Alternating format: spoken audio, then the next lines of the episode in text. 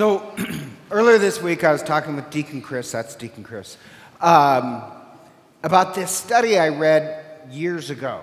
And the study was um, about the righteous of the nations. And the righteous of the nations uh, are those people in World War II who, like Schindler, they protected and saved uh, Jewish people from the Holocaust. So there's these people, obviously called the righteous of the nations, and the righteous, they could see what was going on was wrong. And a lot of people were religious. But what characteristics did the righteous of the nations have that they actually saw and did something to save, you know, usually hundreds of people's of lives? Why is it? You know, uh, so it's kind of interesting. So they found out three characteristics. One is um, that they tended to be contrarians, not rebels, but they don't go along with the crowd that easily. Secondly, um, they have this feeling of being uncomfortable about their own virtues. Also, they're uncomfortable with everything that's going on in the world. And I do like that one too because um, it's never a virtue to be comfortable with just as you are or just the way the world is. So they had a bit of being uncomfortable. And the last characteristic is that they could see irony, which I think is really important. Now, this is odd, um, and this is why I was telling Deacon Chris. I grew up in a household where my dad taught us irony. Actually, what he taught us was um, the ability to, and I'm going to phrase it this way, make bologna sandwiches. Um, you know, BS.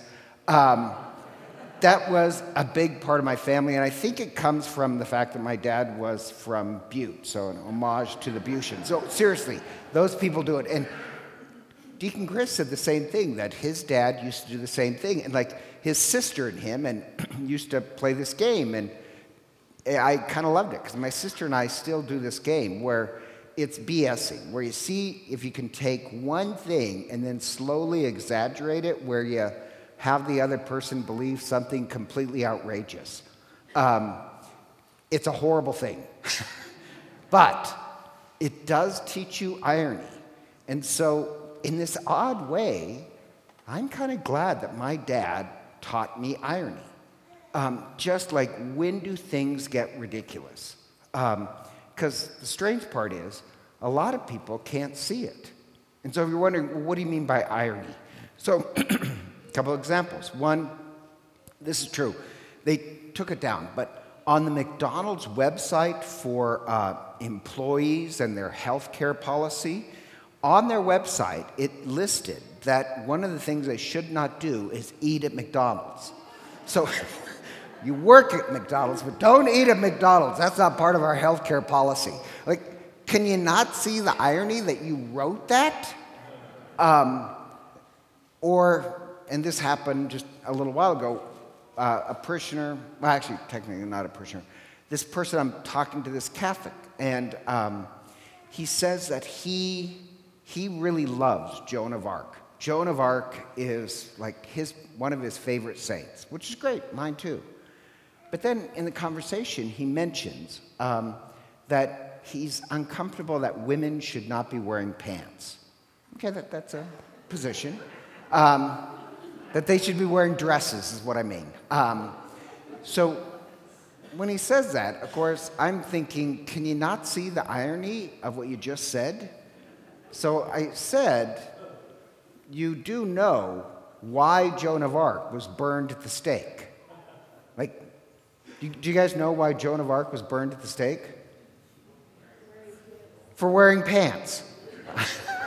Your favorite saint is a woman who was burned at the stake for wearing pants, and then you say, I don't think women should wear pants. Let's get some kindling and um, like, like it just amazed me how good people can't see irony. And going back to this report about the righteous of the nations, is that one of the ingredients you need is to see irony.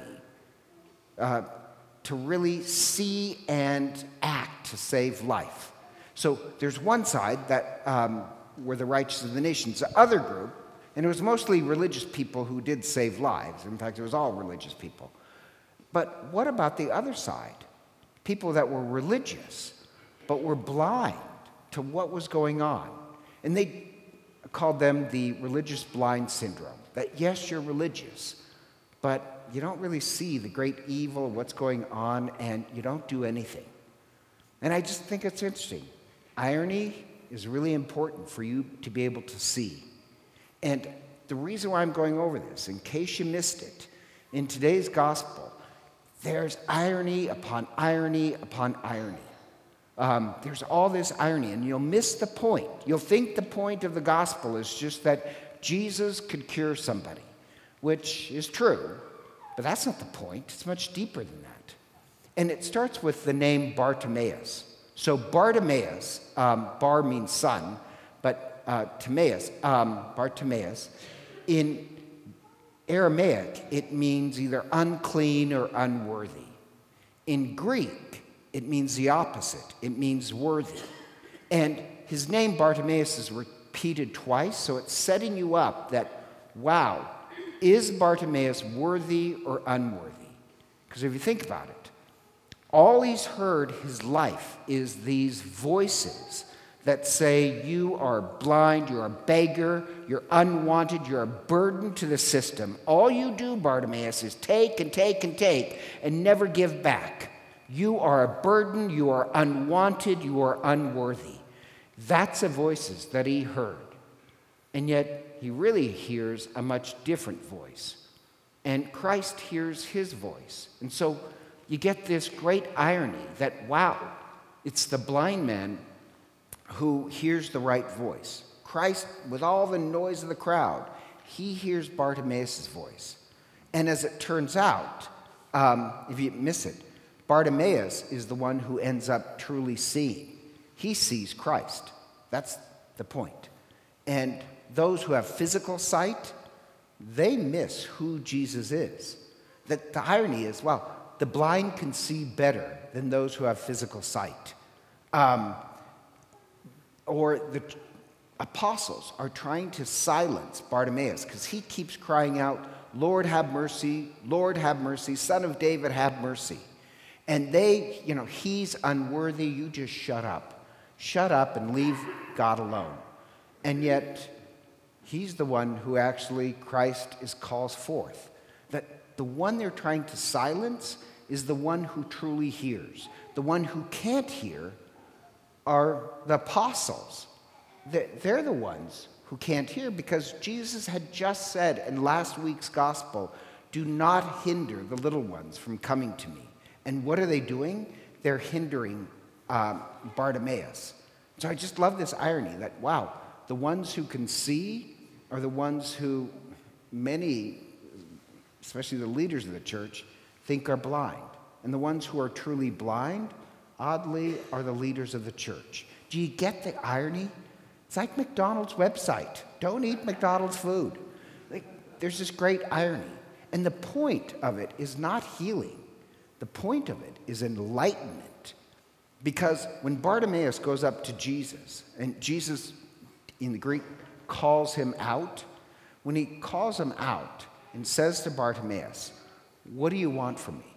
Now, you know, hopefully you've been paying attention, for the last couple weeks, that same question is getting repeated over and over.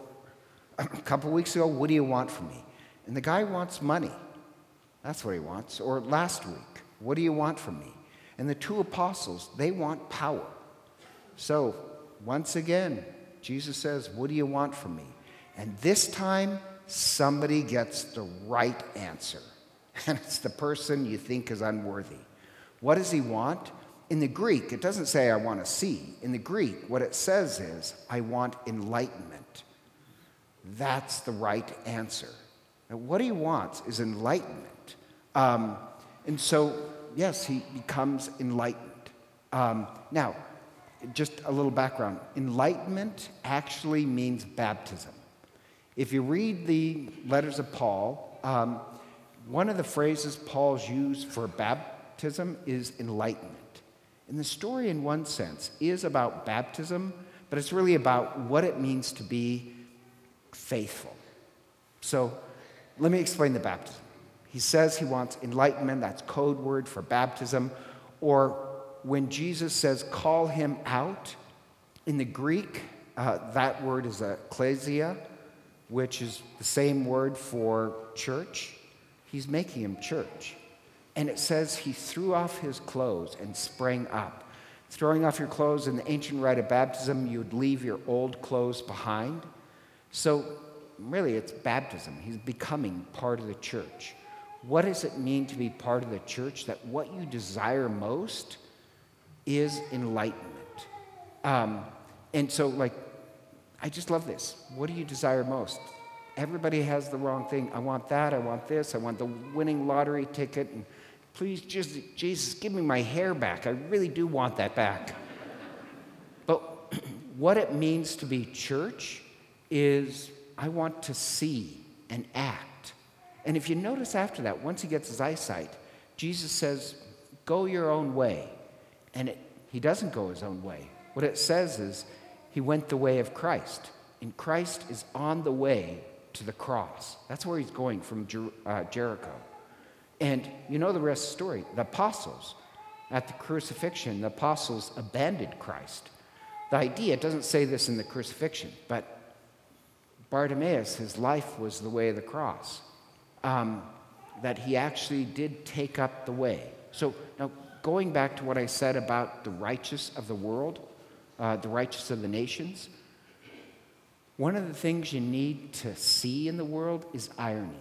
That's what you need to see in today's gospel. But just being able to point out the irony of life is not good enough.